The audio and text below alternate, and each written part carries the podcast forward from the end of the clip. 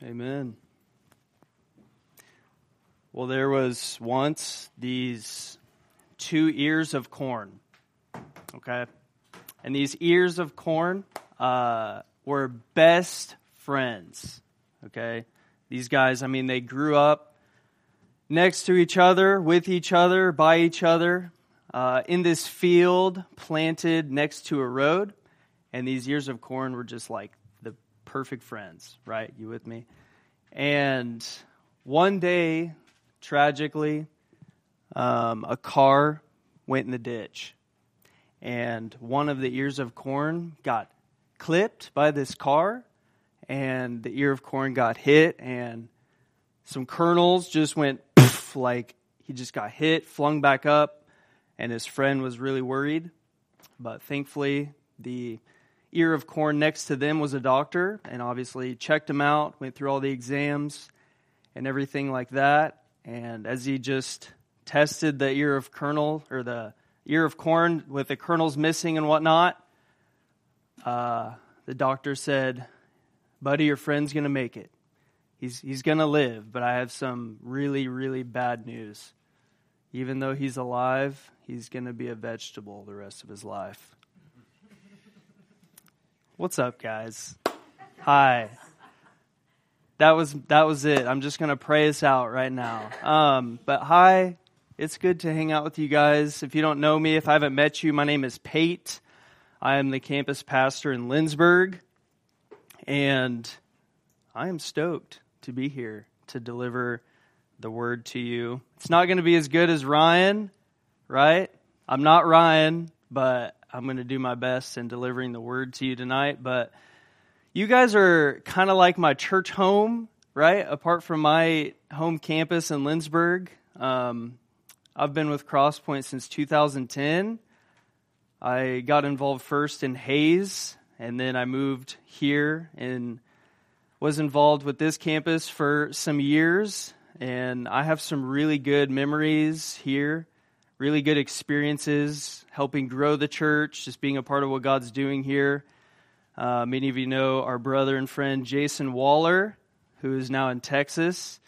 Um, just got to really spend many years uh, filled with joy, just getting to lead you all in worship next to Jason on stage. I used to actually help build that drum cage over there with my dad on stage and used to just hit the heck out of those drums. Too loud. Um, but just have a lot of good memories. My wife, Macy, with her serving in Crosspoint Kids, uh, we got to lead a couple different grow groups. Um, just have a lot of good memories with Salinas. You guys are near and dear to my heart, and uh, I love being here, and it's good. But as you know, uh, almost a year and a half ago, I was sent to Lindsborg, and when I first arrived there in Lindsborg, uh, there's like ten of us there at that campus. It basically it was a grow group that started off out there. And uh, today we, like on a normal Sunday, we usually have about 45 people. Um, we have had five baptisms, and we're going to be baptizing two more people this Sunday. And we have two grow groups. We're about to plant a third grow group.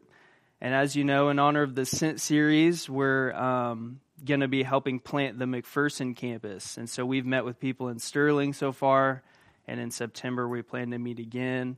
Lots of good stuff. But I'm out there in Lindsborg uh, joining uh, with those people to take the gospel out there. Um, but Ryan asked me to preach here, and I was like, hey, dude, what do you want me to preach on? And he's like, whatever you want. And so. Uh, I kind of just picked this at random. You guys have a treasure with cross training. You guys get to go verse by verse through books of the Bible. Um, that is awesome. But tonight it's going to be a little bit random, something you're not really used to, because we're going to just get into a random text, uh, something that's been kind of on my heart recently. Um, but tonight we're going to be looking at the sermon that I titled Righteousness by Faith. And tonight I just hope to like wash you with the gospel, right? I know that sometimes you hear this often go make disciples and things like that, but sometimes I think we need to preach the gospel to ourselves a little bit more than we need to preach to others. And so tonight, I hope that you can like just reconnect with Christ, um, just get fed a little bit, just get washed in the gospel. We're going to be in Romans 10, 1 through 4, looking at righteousness uh, by faith. And so I just want to read this text through real quick, and then I'm going to pray for us. Uh, it says this If you don't have your Bibles, it's going to be up on the screen. And it says this Brothers, my heart's desire and prayer to God for them is that they may be saved. For I bear them witness that they have a zeal for God, but not according to knowledge. For being ignorant of the righteousness of God and seeking to establish their own, they did not submit to God's righteousness. For Christ is the end of the law for righteousness to everyone who believes. If you would, I'm just going to pray a quick prayer. So if you would pray with me. God, tonight as we gather uh, to sing and to worship you um, and dig in your word, I pray that God, you would help me, though I am broken and just unqualified in and of myself. Um, I just pray that you would use me and my mouth to deliver your word, your truth, um, so that your church can be encouraged. Um, so, God, I pray that as we look at this text in Romans 10, I pray that you would give us understanding, that you would give us saving knowledge, and that we would leave here closer to you um, and just found faithful, that we would learn more about who you are um, and just encourage us and build us up in your truth. And so, Lord, help me, help us tonight. Um, so that you can just be glorified in us. And we pray this in Jesus' name. Amen. All right, so looking at this text here in Romans, just to kind of give you a backdrop of what's going on here in this text. As you know, Romans is authored by the Apostle Paul, right? It was written to the Christian church in Rome. And Scholars believe that he probably wrote this letter while he was on his third missionary journey, which you can find in the book of Acts. But he probably wrote it around um, AD 57. Um, so that was like 24 years after Jesus died and was raised. But if you look at this map up here, I know it's kind of hard to see, but this is kind of a map of Paul's third missionary journey in Acts, where it starts here in Antioch, goes around the Mediterranean Sea up toward Macedonia, and then he comes back down, and right here on the map is Corinth, and that is the city that scholars believe that he wrote this letter in. And just to kind of zoom in on it a little bit, over here is where Corinth is. That's where he was during his third missionary journey, writing to the church in Rome, which is up there um, in Italy. And so, just to kind of give you uh, some further background, Romans, I always like to share this. It's honestly like my favorite book, probably. If I had to pick like one book, I know that we we're going to be, you know, following the whole counsel of God's word, but Romans is by far my favorite book because honestly, in my opinion, if you can understand Romans, all 16 chapters, you can pretty well understand Christianity. Like, if you're going to throw out the whole book, at least read Romans before you throw it out. Because there's just so much in Romans that Paul lays out. his theology goes very deep. He's very, he explains so many different things, and there's so many different things that are relevant to us today, even too. Um, and so Romans is, is very, um, I think, popular and is really relevant, and I always encourage people to read it. But specifically, chapters 9, 10, and 11, that chunk is three of the most popular chapters of the Bible today. Um, and we're looking at chapter 10 tonight. But here in 9, 10, and 11, just to give you a very brief summary of what Paul is talking about here in these chapters, and I hope that God helps me to summarize this well and concise and clearly. But, but God has chosen Israel to be his chosen people. From, from the beginning of history, is or beginning of history, Israel has been God's chosen people. Right? They were the nation that God picked. That little that little nation on the map. All the other ones are not God's people, but God chose Israel to be his people. Okay, so God made a promise to Abraham that he was going to bless him and multiply him, making him make him into a great nation, and all the nations of the earth will be blessed through him. God said, Israel, you're going to get a promised land, and I'm going to lead you to this promised land. And God's like, You are my people. I love you. I'm going to bless you. I am with you, and I'm going to lead you to the promised land. And so there were nations that kind of got in the way, but through wars and whatnot, God blew past those, long story short, and they eventually made it to the promised land. But God loves Israel. God's chosen people is Israel. And so God is faithful to Israel. But Israel, as you know, along the journey at times were, was unfaithful, right? There were times where they would worship other idols, they would turn their back on God. And eventually, though, times and time again they would rebel, disobey, God was still faithful to them and taking them to the promised land and whatnot. So he shows up again and again, and his promises are sure, and his blessing is sure.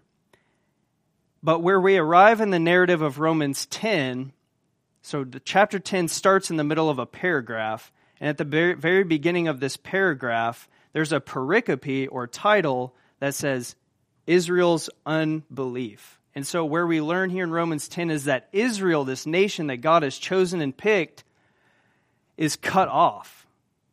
They're kind of set aside, okay? And that's kind of where we arrive at here in today's world, right? Israel is in unbelief, okay? They have been cut off, and the Gentiles have been grafted in Many times you read in Scripture, there's that word Gentile. That's referring to everyone else outside of Israel. Okay, so we are the Gentiles. We are not Israel. We are not Jewish or Hebrew. We are the Gentiles, and we have been grafted into the family of God in place of Israel. So there's a lot going on. I know there's, there's a lot of questions to be answered, a lot of information to be looked at, but this is kind of what's going on. So, what happened? Some argue that Israel rejected Christ, that they were just unbelieving too much, and so God finally cut them off. But that's not the whole story. So in Romans 9, we know that for many of you, you guys know what Romans 9 talks about. It's very big on the sovereignty of God, the election of God, his sovereign choices. And that's true. Israel has been set aside in this point in, this point in history because of God's sovereign election. But in chapter 10, we also learn that they are set aside also because of their unbelief. But we know in chapter 11, God's mysterious plan is revealed and Israel will be grafted in. Okay, so I know that this is a lot of history. We're, we're going through this whole huge summary. There's a lot of things to look at, but this is kind of what's going on. This is the picture. And so a partial hardening is over Israel. Their eyes are closed, their ears are plugged.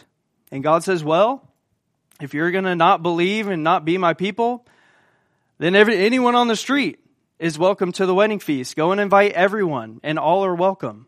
And that's kind of the picture what's going on. So Israel has been like a trunk. Romans 11 kind of gives this illustration that, like, if God and his kingdom was the tree or the root, Israel has been cut off, set aside, and the Gentiles have been grafted in to get that nourishment from the root that Israel once had. And so that's kind of where we're at. And so Paul is explaining here like how and why they are considered in unbelief. And I think this is very valuable for us because many of the mistakes that Israel made, we're going to learn from it right? You guys know those people who have been made made some pretty big mistakes in their life, and you're like, oh, I'm going to learn from them and not make the same mistakes as them. Some of you are like, that's me. I've made those mistakes. Hope people learn from me. Um, but we have some things that we can learn from Israel that they did to make them in unbelief. And so, how do we get this into this place of messianic salvation? How do we get to enjoy heaven? How do we how do we attain righteousness, right standing with God? And this is exactly what we're going to be looking at tonight really quick. And so let's look at verse 1. Verse 1 it's going to be up here on the screen if you don't have your Bibles. It says, "Brothers, my heart's desire and prayer to God for them is that they may be saved. Okay, so salvation is the topic of what Paul is talking about here. He's talking about Israel. They are in unbelief. But my prayer and my heart's desire for them is that they may be saved. And so Paul's saying, Israel, they ain't saved. They ain't saved. They're God's people, and right now they've been cut off. They've been cut off. And Paul is concerned for Israel. And many of you know Paul. He's a former Israelite. He is a Jew. Not only that, a Jew of Jews. He's a Hebrew of Hebrews. He was once a Pharisee. As it says in Philippians 3, Paul says this He says, For we are the circumcision who worship by the Spirit of God and glory in Christ Jesus and put no confidence in the flesh, though I myself have reason to, for confidence in the flesh also. He says, if anyone else thinks he has reason for confidence in the flesh, I have more. He says, circumcised on the eighth day of the people of Israel of the tribe of Benjamin a Hebrew of Hebrews. Paul says, as to the law, a Pharisee. As to zeal, a persecutor of the church. As to righteousness, under the law, blameless.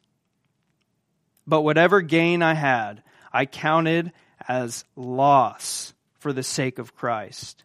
Indeed, I count everything as loss because of the surpassing worth of knowing Christ Jesus my Lord. This was Paul. This was his former days.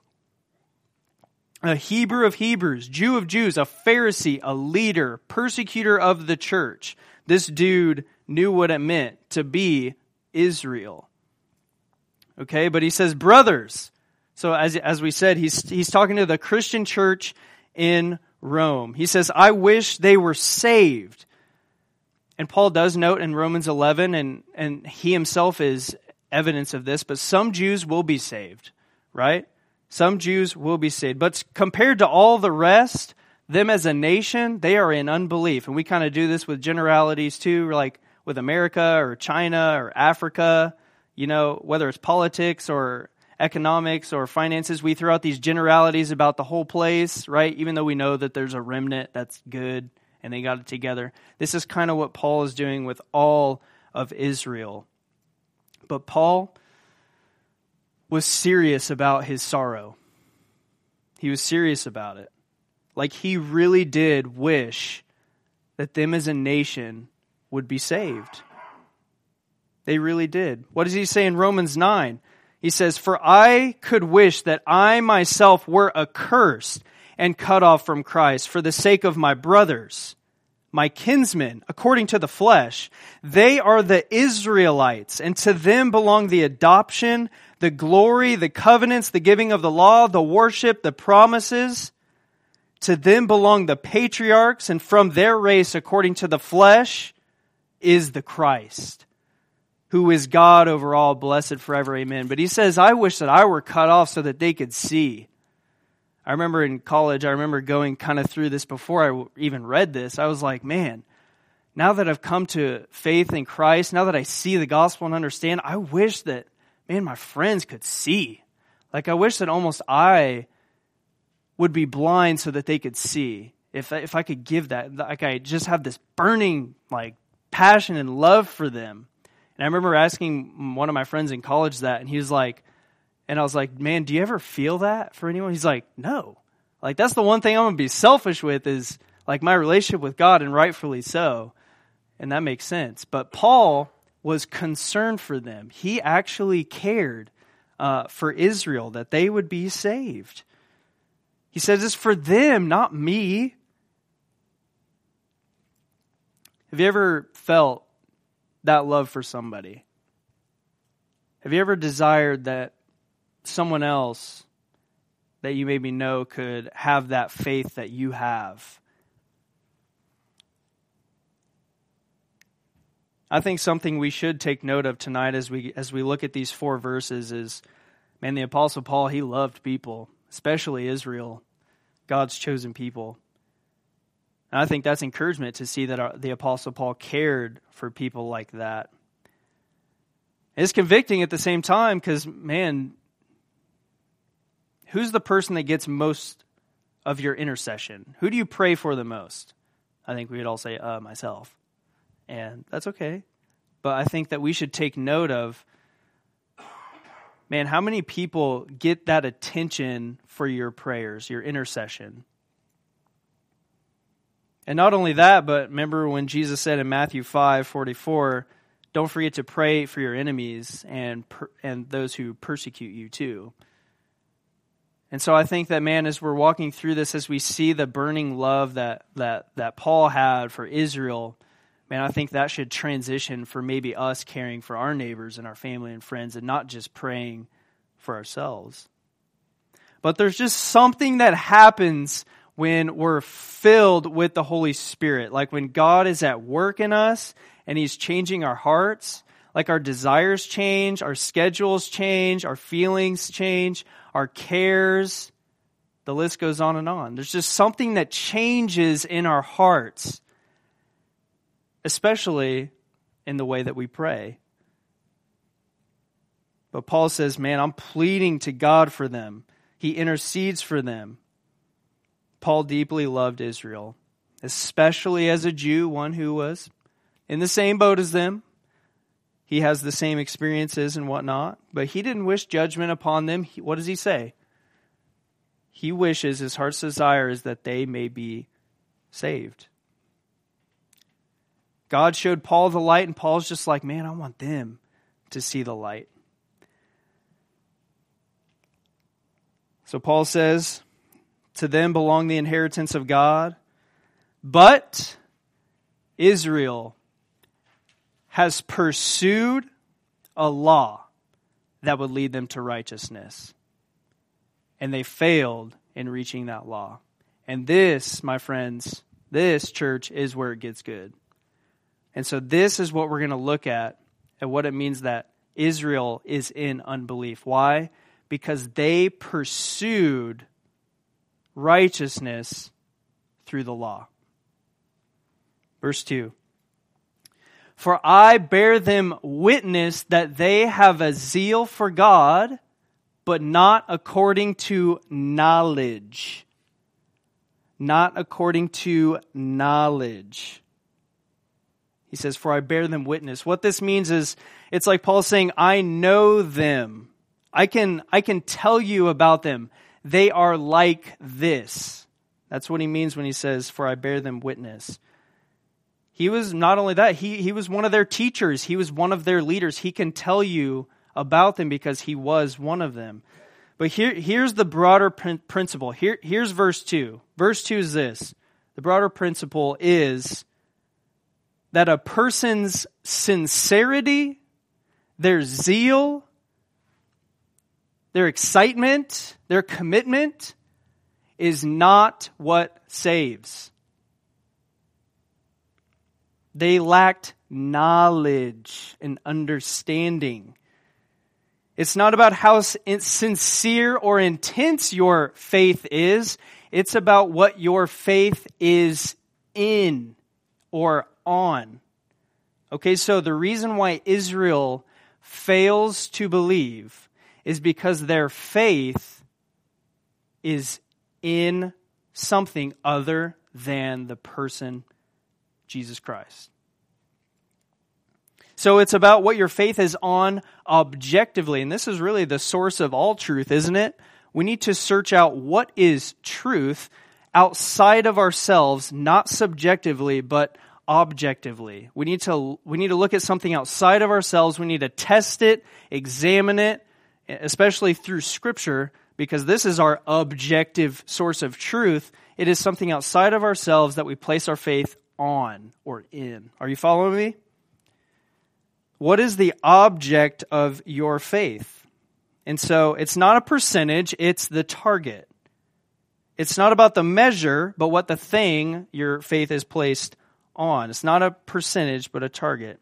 It's the knowledge, it's the understanding. And, and this is probably one of the re- biggest reasons why I picked this text to, te- to teach on tonight is because not only did the Jews and Israel struggle with this, but there's a little bit of this in America today, a little bit of this in the church. In fact, I am evidence of this. I used to believe that my place in heaven is there because I am doing good on earth or because I'm a good person on earth or I do good things. But my friends, this is not what the Bible teaches that we get our spot in heaven. This is a false gospel, false understanding. But the phrase that you've heard maybe saving knowledge uh, is all throughout Scripture. Just to give you one example, Paul talks about it in 1 Timothy 2 4. He says, God desires all people to be saved and come to the knowledge of the truth. This is kind of what reminds me of like the, the hymn Rock of Ages where it says, Nothing in my hand I bring, simply to the cross I cling. This is kind of what we're talking about here. And Paul says, I know them. The problem isn't that, isn't that they're embarrassed about God. It's not that they struggle with giving. It's not because their church attendance is weak. It's not because they struggle serving. It's because they lack knowledge. They, they, they lack understanding true salvation. They are fervent, they are excited, they are passionate people, but not according to knowledge, not according to the saving biblical way. Verse 3 For being ignorant of the righteousness of God and seeking to establish their own, they did not submit to God's righteousness. Man, Paul's bringing it. um, many fall short because they are simply not submitting to God's righteousness. They want to earn it themselves by their own works, by their own accomplishments, by their own successes. And for some, they need that sense of, I did a little bit to help.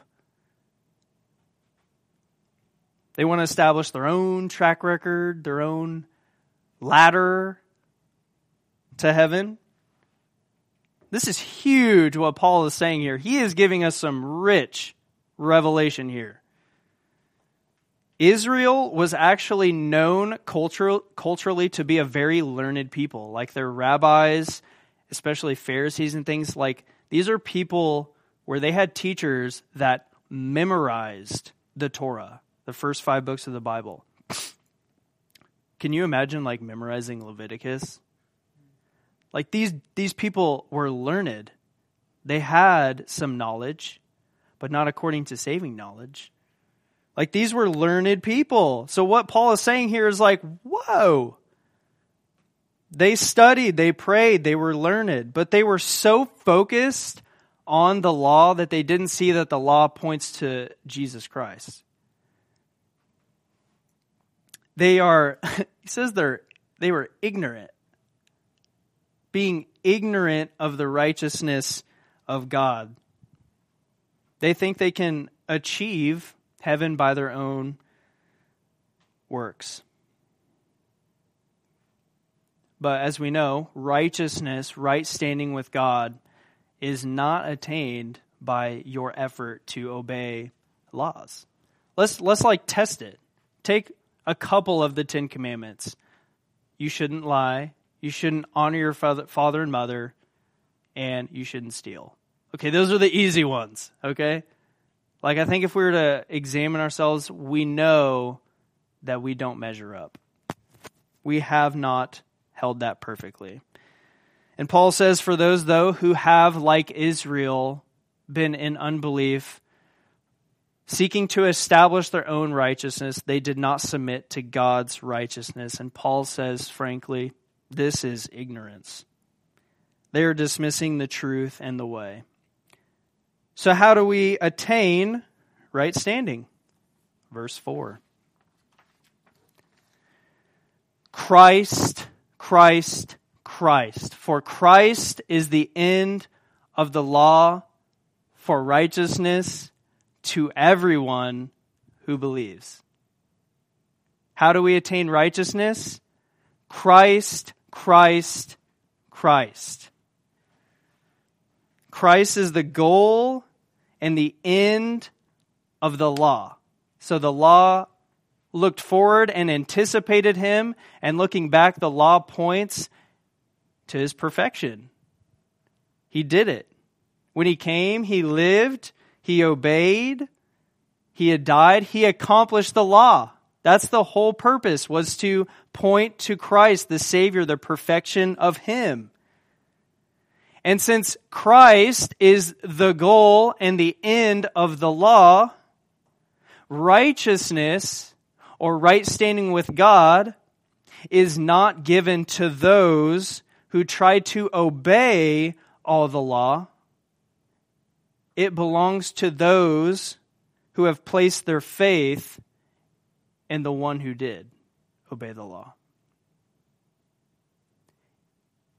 And this was Israel's shortcoming.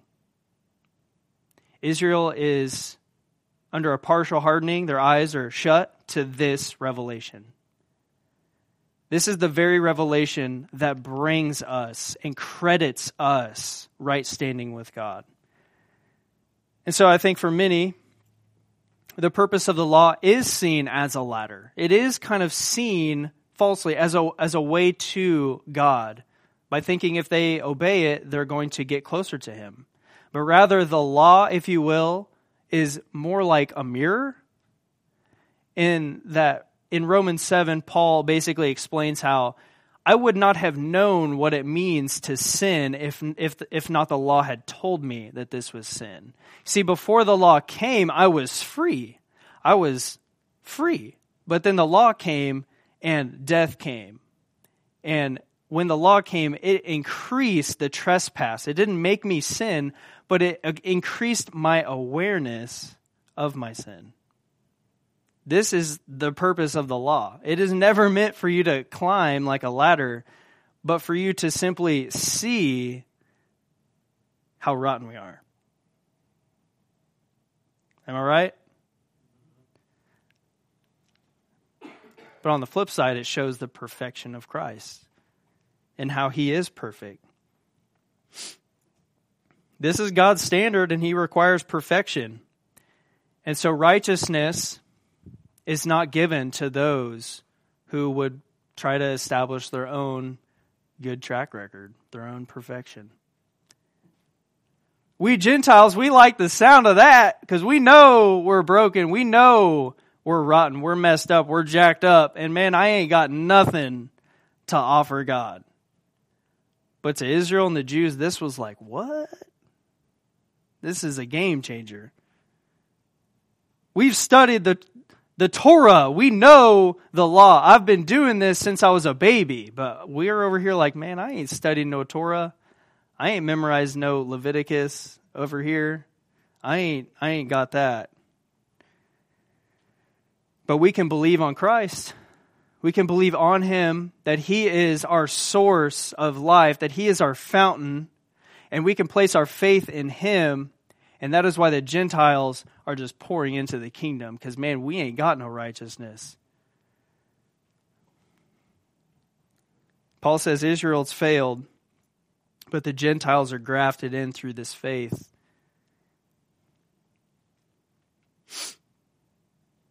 and so we're not to strive according to the law. We are to simply believe. We're to fa- place our faith in Christ. And through this faith, we are given right standing with God. In conclusion, kind of as I wrap this up, um, I just really have two things that I really wanted to share. Looking at these rich, beautiful words from, from Paul, they're really insightful, and I think it gives us kind of some things to like personally chew on. But really, I kind of think of two different people that hear these words from Scripture. The first kind of person I think of is the person who's like worn out, like really tired. Like, I don't know if there's maybe some spiritual battles going on, maybe some relational battles, maybe some things going on at work or in the church or in your neighborhood. And man, you just need rest. And I just want to remind you that it is finished. Like Christ is the end of the law. Nothing you do is going to give you a place in heaven, and nothing you do can disqualify you from that uh, compared to the work of Christ. Right? It's kind of like the gospel doesn't says do, it says done, and that is the truth. And I think sometimes we just need to hear that from someone outside of ourselves that it is finished and that through your faith in Christ you will be saved. Not because I say so, but because God says so. And so Jesus has already won the war, and you can lay your burdens down at his feet because Christ is the end of the law. The other person I think of, and looking at this kind of just to let you in on the mystery of God, looking at Romans 11, Paul spells this out. But basically, going back to that kind of analogy that Paul uses, that, that Israel is temporarily cut off and the Gentiles are grafted in. Some people have asked, well, since we've been grafted in, because of Israel's unbelief. If they, if they were never found in unbelief, would we have ever been grafted in? And the answer is we absolutely would be grafted in. But Israel was supposed to be the people that brought us the gospel. And so not only have we been grafted into the family of God, we have been privileged to be ministers of his word to everyone, including Israel. And so this comes with great responsibility. Not only have we been grafted and adopted into the family, we have been made ministers of his word. And so, man, maybe you've heard all this. Maybe this makes perfect sense. Maybe this is like uh, second grade. Maybe you can preach this better than me. But go and make a disciple go and teach somebody this. You've been made a minister of this revelation. Are you with me? We've been grafted in and we have been made ministers. This is, this is God showing his power to Israel and to us. He's like, man, I can raise up rocks. I can grab strangers, people from the street, and I can make them ministers. And he has. We've been privileged with the honor of the ministry, and so be ministers. So I don't know who, at work, at school, in the home, next to you, related to you, I don't know. But I know someone needs the gospel. And uh, I don't know who God has put in your life to be a minister to, to love, and to encourage. But man, we have been blessed to be made ministers. Amen? And so those are the two things that I just kind of want to leave you with um, in response to the message today. And so if you would, pray with me.